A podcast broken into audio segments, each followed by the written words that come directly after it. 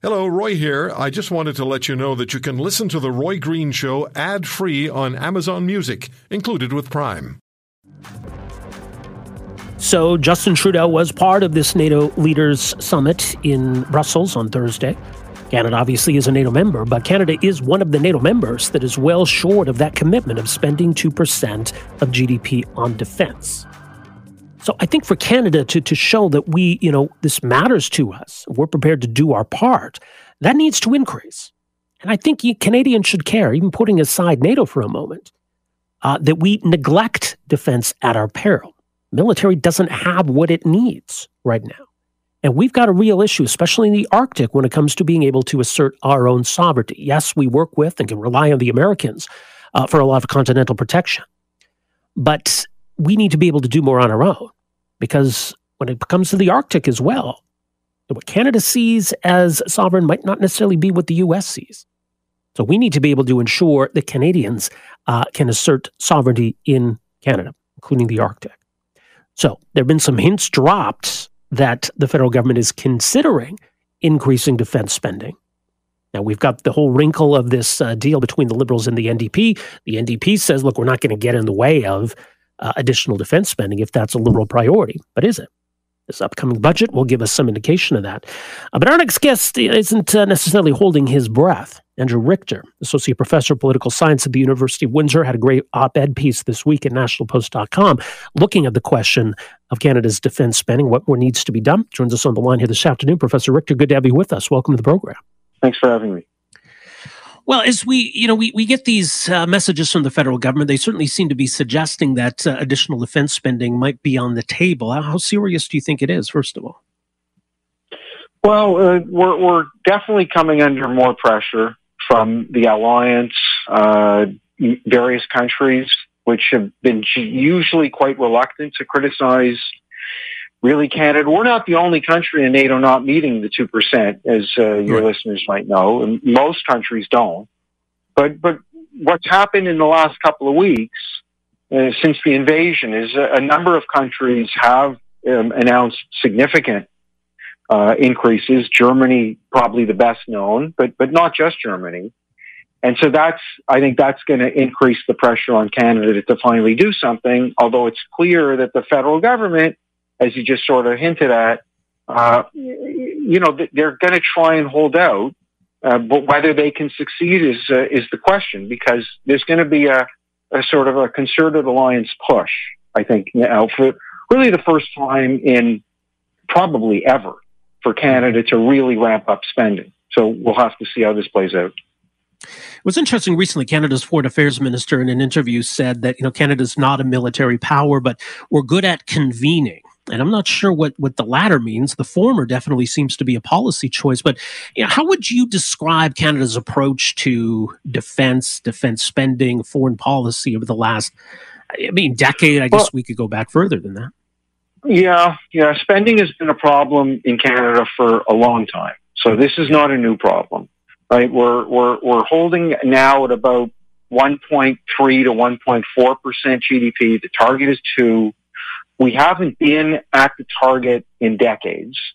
So it's been if you were to chart this out, you would basically see a long and steady decline for most ever really since the 1950s, and then sort of flattens out in the 1970s and 80s at about 2%. So even Trudeau Sr., Justin's father, spending was normally in the 2% plus range. And then it fell down again more in the 1990s under Chrétien, and it got to about 1%, which is where it was up until recently. But it's important to point out, as has been noted by many observers in Canadian defense, that we would probably still be at around 1% had it not been for an accounting change that the Liberal government introduced in 2017. And so as a result of that accounting change, which essentially just included more things that would come under the defense spending, for instance, Coast Guard spending would be one example. Right. So because more things were included, that sort of bumped our number up. And that's how we got to the current 1.4. If it hadn't been for that change, we would be right back around 1%, which is what it was when the change was introduced. Mm-hmm. So, well, I mean, and yeah, well, it does, because, and as you pointed out in your piece, you know, Canada has grown accustomed to a soft power world. And I think certainly that's how this government has seen it. You know, we saw the emphasis on trying to get a Security Council seat. You know, the notion that we're good at convening seems to play into that. But is it really a soft power world right now? No, it's not. No, it's not a soft power world. By the way, I'm not entirely sure what the foreign affairs minister meant by that remark, and I think a lot of people were scratching their heads. So leaving that aside, no, we're not in a soft power world. We're in a transitionary world, but clearly the emphasis is going to be on military spending and defense forces, and let's call it the increase of modern technology. And in all of those areas, Canada needs work, right? And, you know, I think it's instructive to look at Germany. I mentioned Germany a minute ago. Germany, like Canada, they were spending about 1.4% as of a few weeks ago, which is exactly what we are. And just like us, they had seen the world through a soft power lens for a long time, really the entire post-Cold War period. And just like that, they've changed, literally on a dime.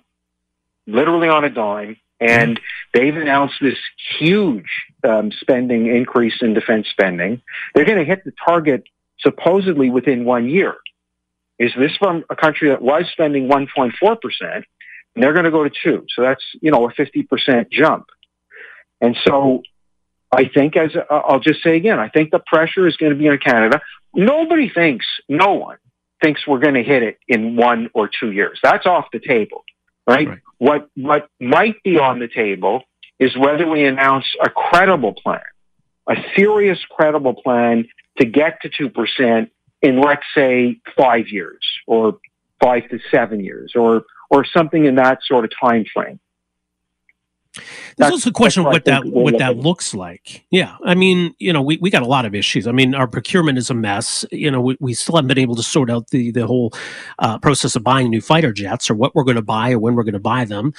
You know, I think we've ignored the issue of Arctic sovereignty for a very long time. And I think this whole situation with Russia should be a wake-up call on that. I mean, you know, there are a lot of areas where I suppose that additional defense spending could help. But what do you think the priorities need to be?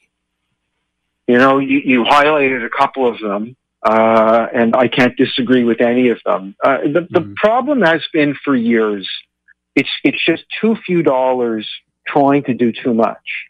Like, been the issue for a long time. And the department's very good at getting by. They are really very, very good. But it's just not enough money. It's not enough. And myself and, you know, I'm not alone in saying this, I've been saying for some time, we need to spend more, because when you're spending, you know, in the low 1% range or 1.2% range, we have what are still referred to, right, as multi-purpose forces, multi-purpose combat capable. So we're trying to do many things, right? We have a Navy, we have an Air Force, we have an Army, right? We're trying to do all of these different missions, and yet, you know, we just don't spend that much money. And keep in mind, maybe, I'm sure this might be news to many listeners, that about half of the total defense budget is just in salaries. So of the $23, $24, $25 billion, about half of that comes right off the top in salaries. So that leaves about $12 billion for everything else. Well, we got a federal budget coming probably, I guess, in the next couple of weeks, next 2 or 3 weeks for sure. I guess that should hopefully give us some indication, right, in terms of whether these priorities are changing. I would think so. And there's been a fair number of stories in the past, just in the last week or so, that the finance minister is apparently presenting, Christian Freeland is apparently presenting options. Like, this has been leaked. This has been reported in the press. So she's preparing options, and I assume what the options are for different levels of spending, plateauing, and I'm sure one of the options would be at 2%, but over what time period? Like, that's the real issue. You know, perhaps one of the options might be over 10 or 15 years. in which case you have to ask yourself, is that a serious plan? Perhaps not. But I'm sure some of the other options that they're looking at are going to be a shorter time frame, like I was suggesting a moment ago, maybe 3 to 5 years. And obviously, if that's what we're going to go with, and I don't know if we will, but if the Liberals decide to go on that route, then you have to start making substantial increases in spending pretty much right away, right? You're not going to leave that increase in the fifth year, because that wouldn't work budgetary-wise. So we'll see what that budget looks like. We're going to get a pretty good sense in the budget of where the government is going to go. I agree with that. If you want to hear more, subscribe to The Roy Green Show on Apple Podcasts, Google Podcasts, Spotify, Stitcher, or wherever you find your favorites. And if you like what you hear, leave us a review and tell a friend. I'm Roy Green. Have a great weekend.